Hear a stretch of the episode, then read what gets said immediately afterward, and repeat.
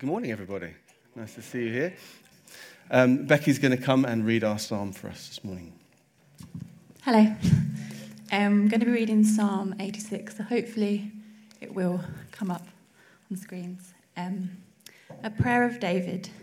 Incline your ear, O Lord, and answer me, for I am poor and needy. Preserve my life, for I am godly. Save your servant who trusts in you. You are my God. Be gracious to me, O Lord, for to you do I cry all the day. Gladden the soul of your servant, for to you, O Lord, I lift up my soul.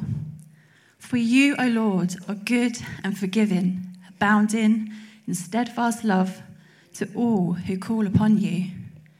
Give ear, O Lord, to my prayer. Listen to the plea for grace. In the day of my trouble, I call upon you and you answer me. Mm. There is none like you among the gods, O Lord, nor are there any works like yours. All the nations you have, who have made shall come and worship before you, O Lord, and shall glorify your name. For you are great and do wondrous things. You alone are God. Teach me your way, O Lord, that I may walk in your truth. Unite my heart to fear your name.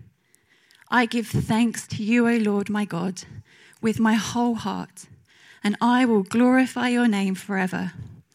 For great is your steadfast love towards me. You have delivered my soul from the depths of Sheol. O God, insolent men have risen up against me. A band of ruthless men seeks my life. But they do not set you before them. But you, O Lord, are a God merciful and gracious, slow to anger, and abounding in steadfast love and faithfulness. Turn to me and be gracious to me. Give your strength to your servant and save the son of your maidservant. Show me a sign of your favor, that those who hate me may see and be put to shame, because you, Lord, have helped me and comforted me. Thank you. Father, we thank you so much for your word written for us. Thank you so much for the gift this is to us this morning. We, we pray, as Len said, that we would hear your voice this morning, that we would hear from you. We welcome you, Holy Spirit, to soften our hearts and to give us ears to hear. And we plead with you, take us on this morning. Help us to see Jesus. Help us to grow in faith. Help us to be uh, convinced of the love of God this morning for us. In Jesus' name, amen. Amen. So, we've been looking at these Psalms now for a few weeks, and it's great to jump in uh, on this series. They are such a helpful gift to us as we've been hearing in these videos as well.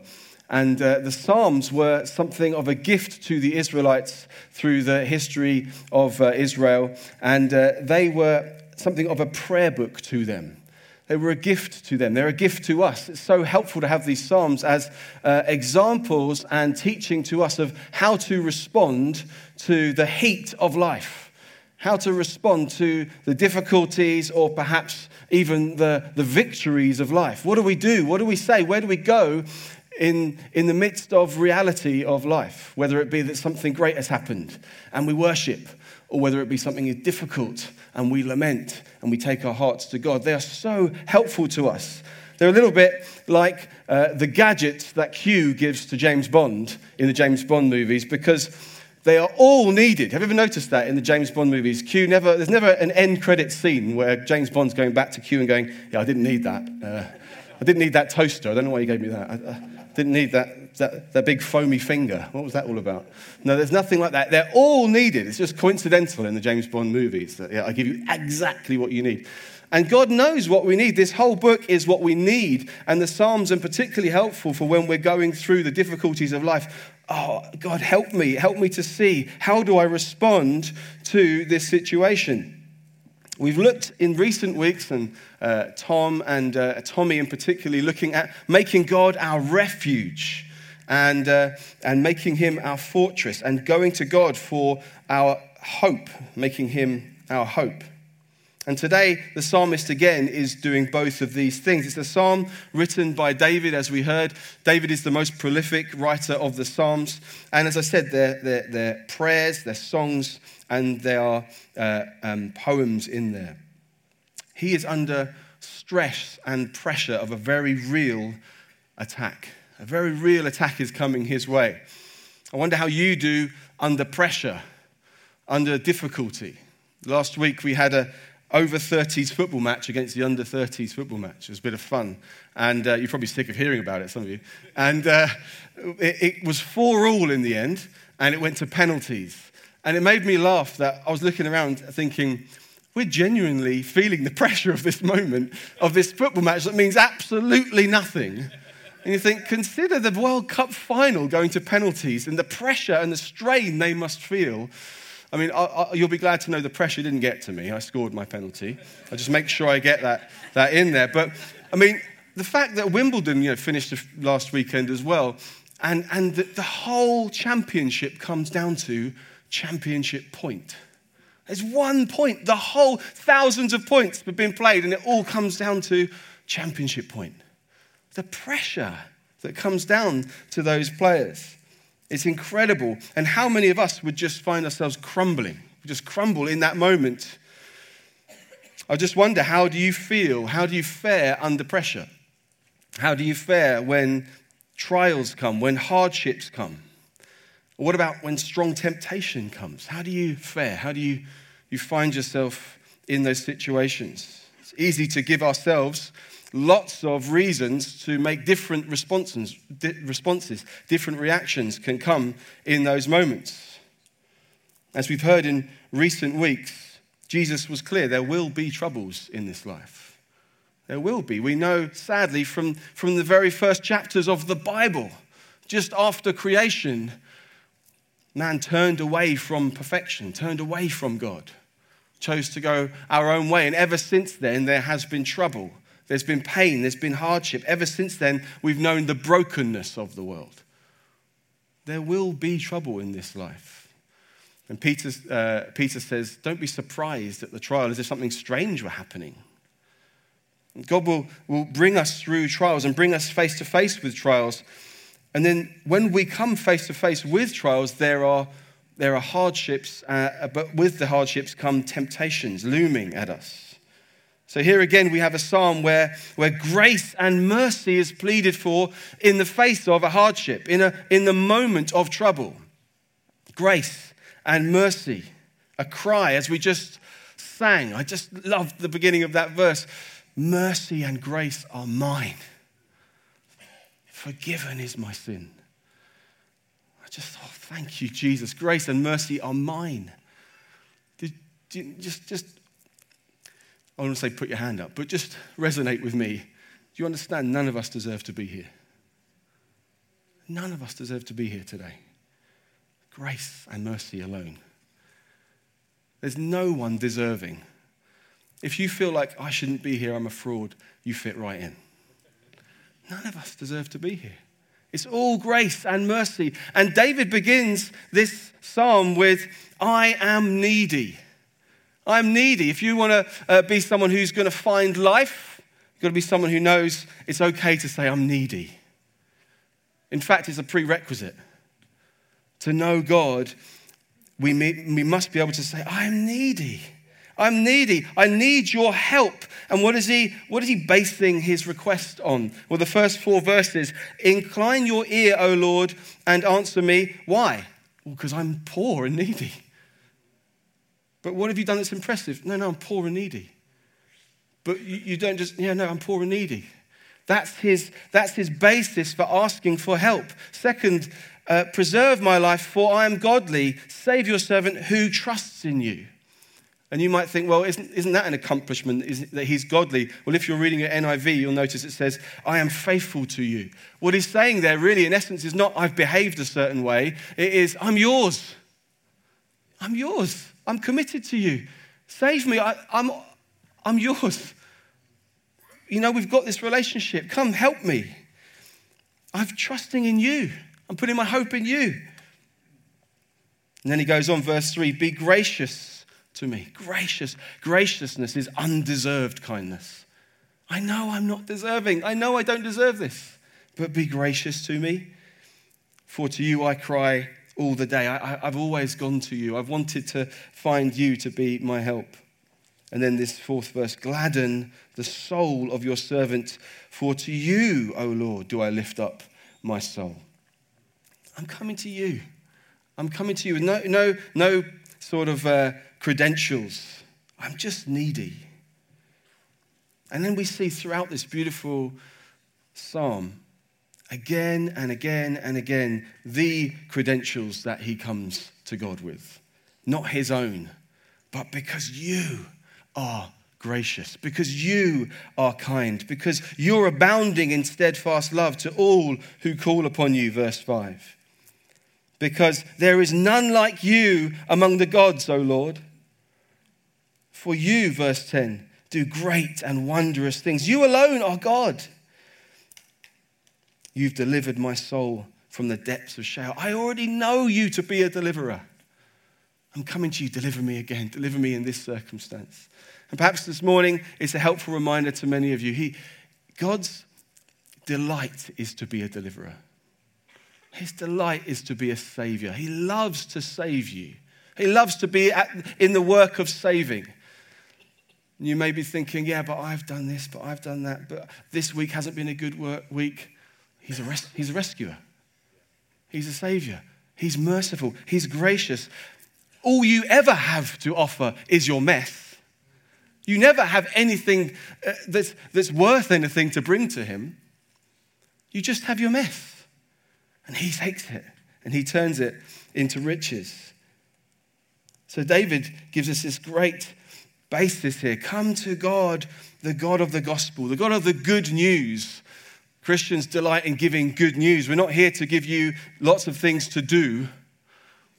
We're, tell you, we're here to tell you about something good that has happened that in Jesus Christ, God has sent His grace, has given His mercy, so that we can know I don't deserve it, but the riches of God are given to me. His cry is based on God's character. So, what, when you come to God with need, what, what do you tend to base your request on? Do you tend, even subtly, even sort of subconsciously, to think, How have I performed this week? I've prayed a lot. Okay, God, I've got a request for you. I've done really well. I was really kind when that person shouted at me. Okay, God. Or do we, do we say, no, I don't have any claim? The moment we start to get performance based, we get tied up in all sorts of knots. Because if you've done well, you tend towards self righteousness. I've done well. I'm better than others. And God owes me. That's not in the Bible anywhere. That's not how God uh, gives out. it gives grace to the humble. But also, if you're somebody who thinks, I haven't done well, I can't go to him.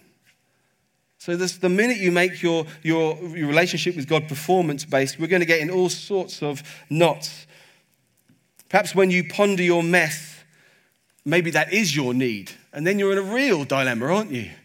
My need is that I, I can't get this right. I'm, I'm broken, God. I really need you. But then I look at myself and I think, but I'm broken. I'm ugly. I can't go to him. What's the hope for us? No, that is a lie from the enemy when God says, I'm merciful, I'm gracious, come to me with your need. That's what I want you to do. David's so helpful here when he says, I am needy, I am poor, I have no means of getting the needs that I need met. I'm poor and I'm needy. We go to God with that, recognizing the only thing we have to contribute to our mess, to Him, is our mess. It was beautiful. My, I've been on sabbatical recently. I came back from that about three weeks ago, I think. And my first day back, it was a beautiful privilege of being able to make a new friend, uh, a man who came into the church building and he was in a real low state. And it turns out that 10 years ago or so, this man was in uh, Christian ministry. But he, he, had, he had made a mistake, and that mistake had cost him a lot, and he'd had to walk away from the church. And sadly, he'd also walked away from God, and over those 10 years, that had deteriorated until the time he found himself on the street.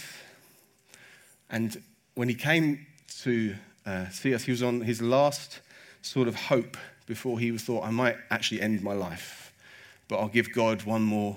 You know, he actually showed me a piece of paper. I was going to these uh, sort of charity hopes and things the council could help me with at the bottom of the list church. The last hope, maybe God. And it was just such a beautiful thing to be able to share the gospel with him and say to him, I don't deserve his love any more than you do. Let's go to him together. Let's receive mercy and grace.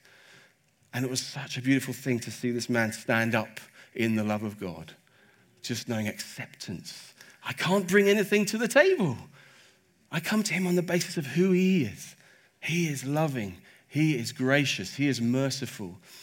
He is the one who does the doing. I do the receiving.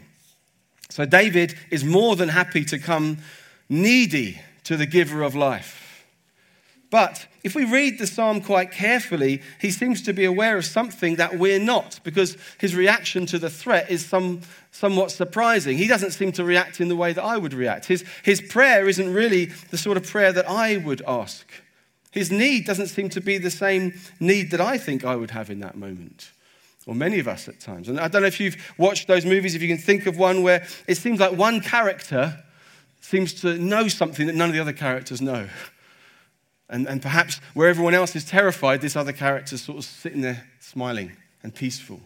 Or maybe everyone's threatened by something, but this other character is saying, No, there's a much bigger threat over here.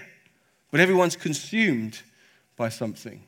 I was at this wedding yesterday and I, I picked up a baby and I was holding the baby and I, I saw the mum for a few seconds suddenly notice, Where, Where's the baby? And then look around and look of terror. And I was standing there with a smile on my face. Not because I thought this is fun, but because I just thought she'll notice in a second. And then she noticed. And I knew something she didn't know. And there's a famous story in, the, in three of the Gospels where, where Jesus is, uh, is brought a man. A man is brought to Jesus. There's, there's four men, and they have a friend who is completely paralyzed. And he's got no way of getting to Jesus, but Jesus is the healer who keeps going and healing people. We've got to get our friend to Jesus. Maybe he'll heal him. So they walk with their friend on a mat, holding this mat. Pretty good friends. And they take their friend to Jesus. And as they reach the house where Jesus is teaching, they realize there's no way of us getting in there. The crowd's too big, it's not possible. But they notice there's steps up to the roof. Let's go up to the roof. And they get up to the roof and they actually start to pull the roof apart. And you imagine you were sitting in there listening to Jesus teaching as debris starts to fall down. And then they look up and there's these four heads peering in. And then they lower this paralyzed man down. You've got to make space somehow for this man to come in. And Jesus reacts in a way that nobody expected. Jesus' response is, is not what you would have thought it would be. He must know something that no one else knows. And by this time, the disciples are getting kind of used to this. Who knows what he's going to do? I don't know what he's going to do. And Jesus, seeing this man lying on the mat, it's obvious what the issue is, right? It couldn't be more obvious. But Jesus knows, no, there's something else. He says, Take heart, son, your sins are forgiven. And the rulers and the Pharisees are angry. How dare you say that? Jesus then lovingly says, and if you want to know, if, you, if that's not enough to know that I'm God, if you're not sure if I'm God, look, take up your mat and walk. And then he heals the man. Then he deals with his physical needs. But Jesus is aware of something. It seems like David is aware of something in this psalm that there's a greater need than what is approaching him. In fact, this whole psalm seems to have been triggered because of the need in verse 14. Oh God, insolent men have risen up against me. A band of ruthless men seeks my life. But he's had 13 verses. He doesn't mention that. He's taken up with something else. Something else is on his heart and on his mind. David's need, his, his greatest need, is actually our greatest need. We'd expect that he needs deliverance from this attack. You know, if you had any friends with him, they'd probably be like, David, why are you praying? We need to get out of here. But David is consumed with something. There's something that he needed even more. And there are, there are, there are hints to it in here. Gladden the soul of your servant. For to you, O Lord, do I lift up my soul. Teach me your way, O Lord, that I may walk in your truth. Unite my heart to fear your name. And again, if you're someone watching him, what, what, are you talking about? Teach me for? We've got to go. We've got to get out of here. And yet, David is, is saying, I, I need to have an undivided heart right now. Because when threat comes, when challenge comes, when pain comes, there are different options for your heart to run towards. David's saying, I cannot divide my heart right now. I can't do that. That is much more dangerous than those men coming for me. It's much more dangerous than the threat that you can all see. I need my soul to be his. I can't let go of him. That's much, that's much more dangerous. For the man on the mat, his greater need was that his soul may be made right with, be made right with God. And Jesus knew that. Your, your greatest need is that your soul be, be right with God. And Jesus, Jesus said phrases like this that David seems to completely agree with Do not fear those who kill the body but cannot kill the soul. Rather, fear him who can destroy both soul and body in hell. God, you are the one who controls life. You control my soul. I want to fear you. Fear there was, would not be so much talking about the sort of terror that is, I'm afraid, but fear being the thing that my heart is given to. The thing that my heart is given to. When, when trouble comes, what is your heart given to? What do you give your heart to? Well, I just go to comfort because that's the place I can escape. I, I just switch off. I just, you know, I put Netflix on. Or I just text my friend, and, or text maybe dozens, hoping that I'll get something back. Oh, good. I had an affirmation. Makes me feel a bit better. And our soul can, and our heart can go in all sorts of different directions. It can be divided. David's saying, I cannot have that. I cannot have that. In this moment of all moments, I cannot let go of having God as my soul's comfort, my soul's delight. He says in verse 11, Teach me your way, O Lord, that I may walk in your truth. He wants truth above all, not nice feelings, not, not good comfort, and definitely not lies. I want to walk in your truth. Unite my heart. It says in the NIV, give me an undivided heart. To, fear your name. Why would I fear these other people? Remember David, the giant killer?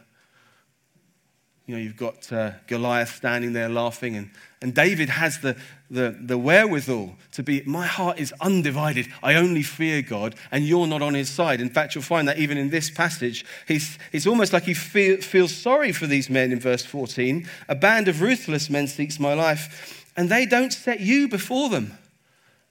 It's like he feels sorry for them.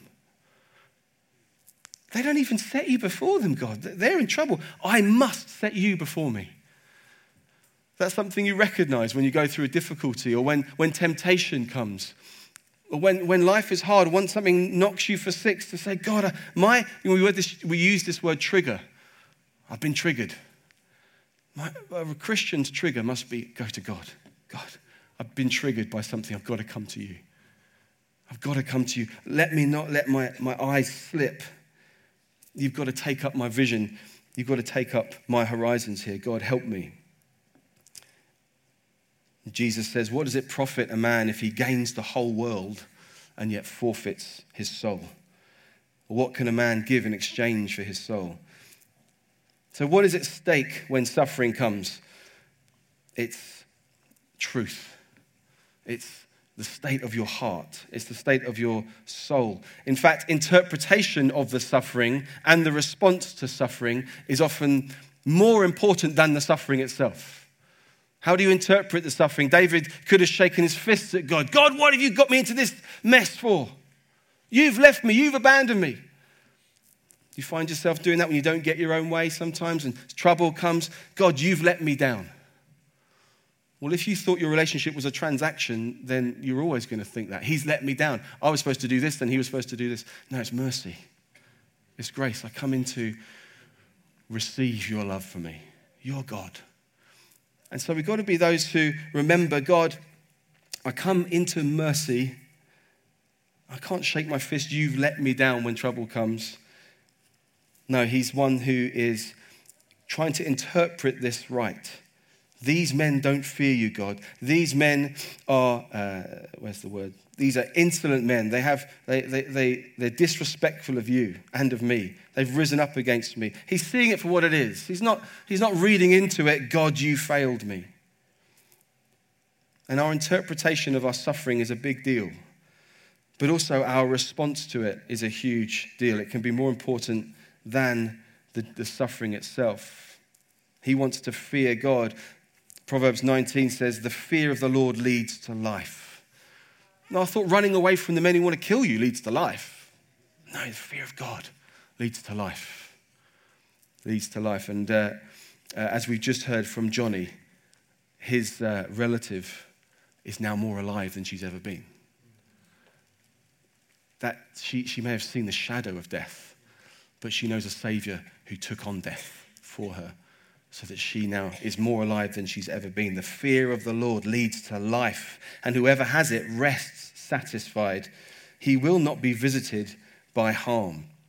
Isn't that an interesting phrase? David's saying, I don't almost like I don't care what befalls me, I just cannot let go of him.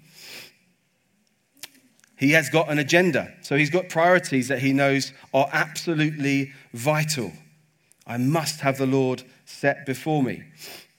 If we don't, that's when we're in real danger. That's when fear would have set in for him.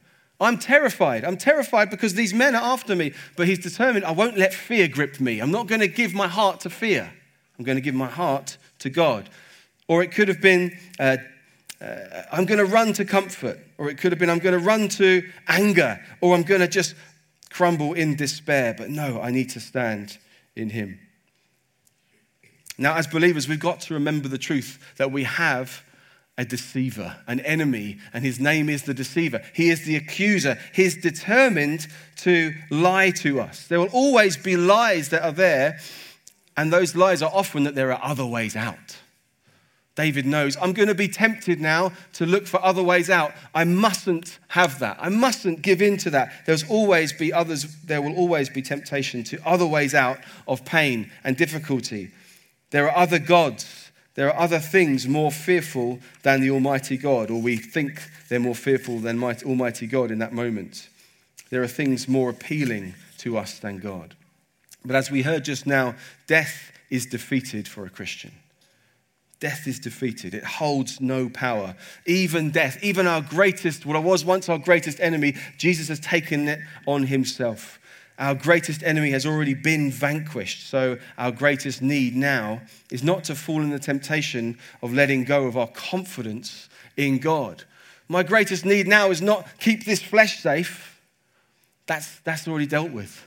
My greatest need now is I can't let go of Him. I can't let go of my confidence in God. We need Him to comfort us, as David says right at the end in verse 17, because you, Lord, have helped me and have comforted me. He comes to the end to say, I found you to be my comfort. I've come right through this temptation of where will I look? What will I go to? Will I have a divided heart? No, I've come to find I've maintained that you will be my comfort. You will be my source of strength. You've given me favor. Because there's actually a, a, a very heartbreaking story with David where this wasn't the case. Where David was uh, away from battle for a while, and you may know the story. And he's a general in the army, or he's the king. Can't even remember. He's the king. Uh, and uh, he should be at battle, though. That's the point. And uh, he sees a, a, beautiful woman bathing on the top of uh, a, a, house. Lots of things happen on the top of houses for some reason in the Bible. And um, she's up there, and he sees her, and he gives in to temptation. And uh, he, he, he gets her to his house and commits adultery with her. And it goes even further to the point where, when they find out that she's pregnant, he gets her husband killed. Um, so that to try and get himself out of trouble. And it's a terrible story where David has actually got God's, he, he's come out of this, this, this determination to say, I must set you before me. I must not have a, a, divided heart. I must be yours and yours alone. And in that moment, his heart was divided and he fell. And there's a, a psalm, Psalm 51 was the aftermath of this, where prophet Nathan has come to, to, to David and told him, God knows what you've done and you need to repent. And David repents. And he repents. And let's uh, turn to it, 51. And he says, Lord, have mercy on me, O God, according to your steadfast love, according to your abundant mercy, blot out my transgressions. So, according to what? According to your mercy. I know I don't deserve it. This is still David's understanding. David, who God says, This is a man after my own heart, not a man after stuff from me, not a man after, you know, manipulating me, a man after my heart. David's understood, I can't manipulate you. I come to you according to your love, according to your mercy. But then in verse 12 of chapter 51, he says this Restore to me the joy of your salvation and uphold me with a willing spirit. So it's, David is, is apparent that David had had something lost that he needs restored. David's joy of the Lord. David's enjoyment of there's no one like you. Who is there like you, like he says in Psalm 86? I, I, cannot turn my gaze away from you. I don't want to look to the right or to the left. I don't want to be uh, um, divided. I want to be yours and yours alone. And it turns out that he, he's putting here his own uh, understanding of what's happened to him is I lost the joy of my salvation and I slipped. You know that actually, when we go through difficulties, often it is, it, it, well, always, it's more important that we know the joy of the Lord is my strength. He will uphold me. Life is difficult. Life will have difficult things coming in all different directions at times. Is my heart fully and solely His? David slipped and fell when he lost something of the joy of the salvation of the Lord, when he wasn't being upheld in that. We've got to be those who say, God, uphold me in your the joy of your love for me. Teach me your way, that I may walk in your truth. Now, finally, here, we notice something that he, he goes back to again and again throughout this passage, Psalm 86. If, if our enemy, if one of our enemies here is, could be defined as lies, what do we do to defeat that enemy? What do we do to defeat the enemy of lies? What does David do? Well, you notice again and again, I think I counted, I think seven out of the 17 verses here are just praise, just adoration, just determination to proclaim the truth of who God is in the face of, I'm tempted to believe other things. I'm tempted now to believe lies. I'm tempted to go uh, uh, and be fearful of the wrong thing. Let me just declare the praises of my wonderful God. For you, O Lord, are good and forgiving, abounding in steadfast love to all who call upon you. The temptation being these men are coming after me, and I could believe, is God good? You are good. I'm going to declare it. You are good and forgiving, abounding in steadfast love to all who call upon you. There is none like you among the gods, O Lord. I'm not going to turn to the right or the left. There is none like you, nor are there any works like yours. All the nations you have made shall come and worship before you, O Lord. You will be, you will be shown to be the one true God. You will be shown to be sovereign. Everyone will look on. And as we read in, in Philippians, every knee will bow, every tongue will confess that He is God. So when you're going through trials, you declare these goodness, these truths to say, every knee will bow, every tongue will confess. He will be shown to be faithful. He will be proved to be faithful. All the nations have made shall you have made shall come and worship you. For you are great and do wondrous things. You alone are God. I give thanks to you, my Lord, with my whole heart, and I will glorify your name forever. When you're tempted to flitter to the right or to the left, tempted to think, which, what shall I go after here? He's saying, You I will love with my whole heart. I've made a decision. You see, praise is not just liturgy on a Sunday morning. It's not just part of the service that we think, well, uh, for, for, for, thousands of years it's been tradition, or for hundreds of years it's been tradition that we'll have, um, we'll have a host and welcome, and we'll have a coffee, and uh, then we'll have some songs, and then we'll have some notices, and then we'll have a preach, and then we'll talk downstairs and we'll go home. That's not, that's not what worship is. That's not what praise is. That's not just part of a service. Praise is the power of the Christian to be able to declare the truth of God to, to God, but also to the lies. I'm declaring the truth to the lies. When we sing together, we're declaring the truth to the lies. We're defeating the enemy. We're defeating temptation. We're defeating the, our temptation to believe lies. So we want to sing truths. We're declaring to principalities and powers, You won't defeat me. You're not going to take me down. I declare, Who is there like him?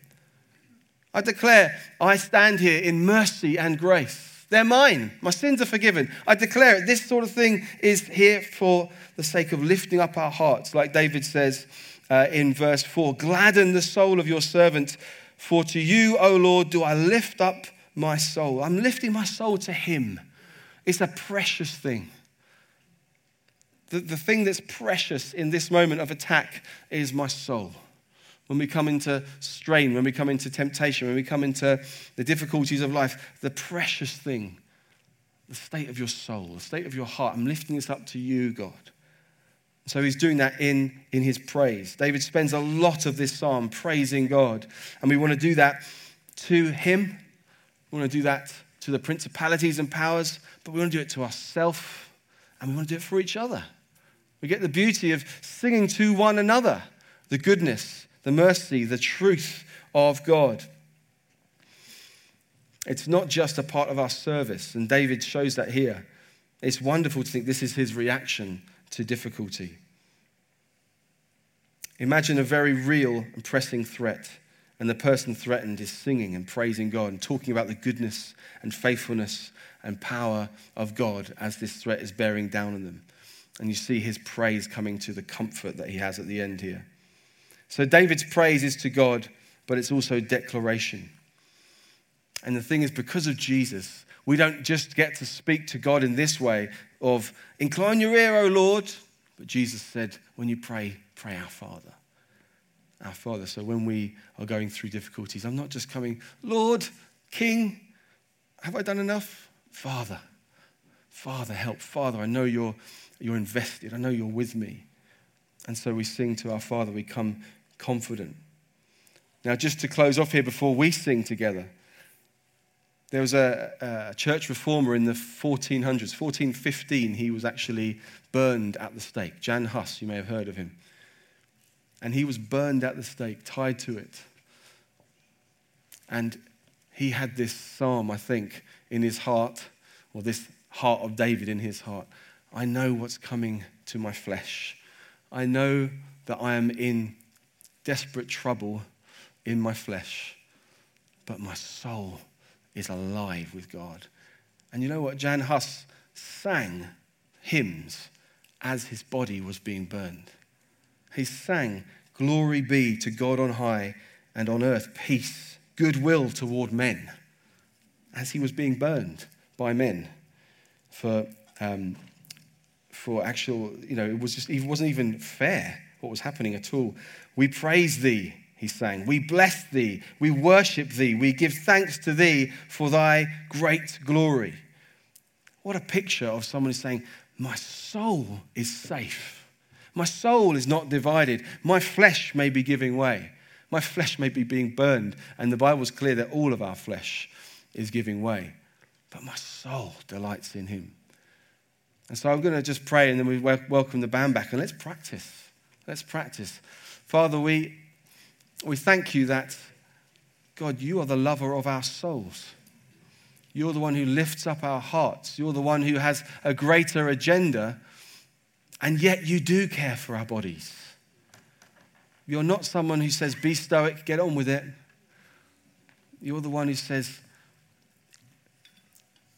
Keep your heart with me. I want to lift up your spirits. To lift up your soul. So I pray for my brothers and sisters in here today who may be feeling the strain of life, difficulties, hardships, temptation. Father, I pray, let us be those who say, I must not be divided. I must not set anything else before me. I must set the Lord before me. He will lift up my soul. He will make my soul glad. He alone will do this. Help us to be with David saying, Lord, teach me your ways. Help me to walk in your truth. When other seemingly true things present themselves, help us to say, help us to walk in your truth. Father, we thank you that no one here deserves to be here, and yet we can come because of the mercy and grace of our God who is overflowing with loving kindness. And Lord, I pray, help us when we do need you, when we know, God, I, I just need you in this moment. I'm feeling the strain, I'm feeling the stress and the pressure. Help us to be quick to come to the one who is kind, the one who is merciful, the one who is receptive to us, the one who wants to lift our heads. Oh God, help us to not be uh, foolish enough to believe the lies that would say, What have you done though? Do you deserve this? Help us to remember, I don't never, I'll never deserve this. I run to him with open arms. Thank you for your kindness in that, Lord God. Do pray for, for people in here to, today, again, to be reminded of your, your goodness towards them, your, your rock like faithfulness, Lord God. In Jesus' name, amen.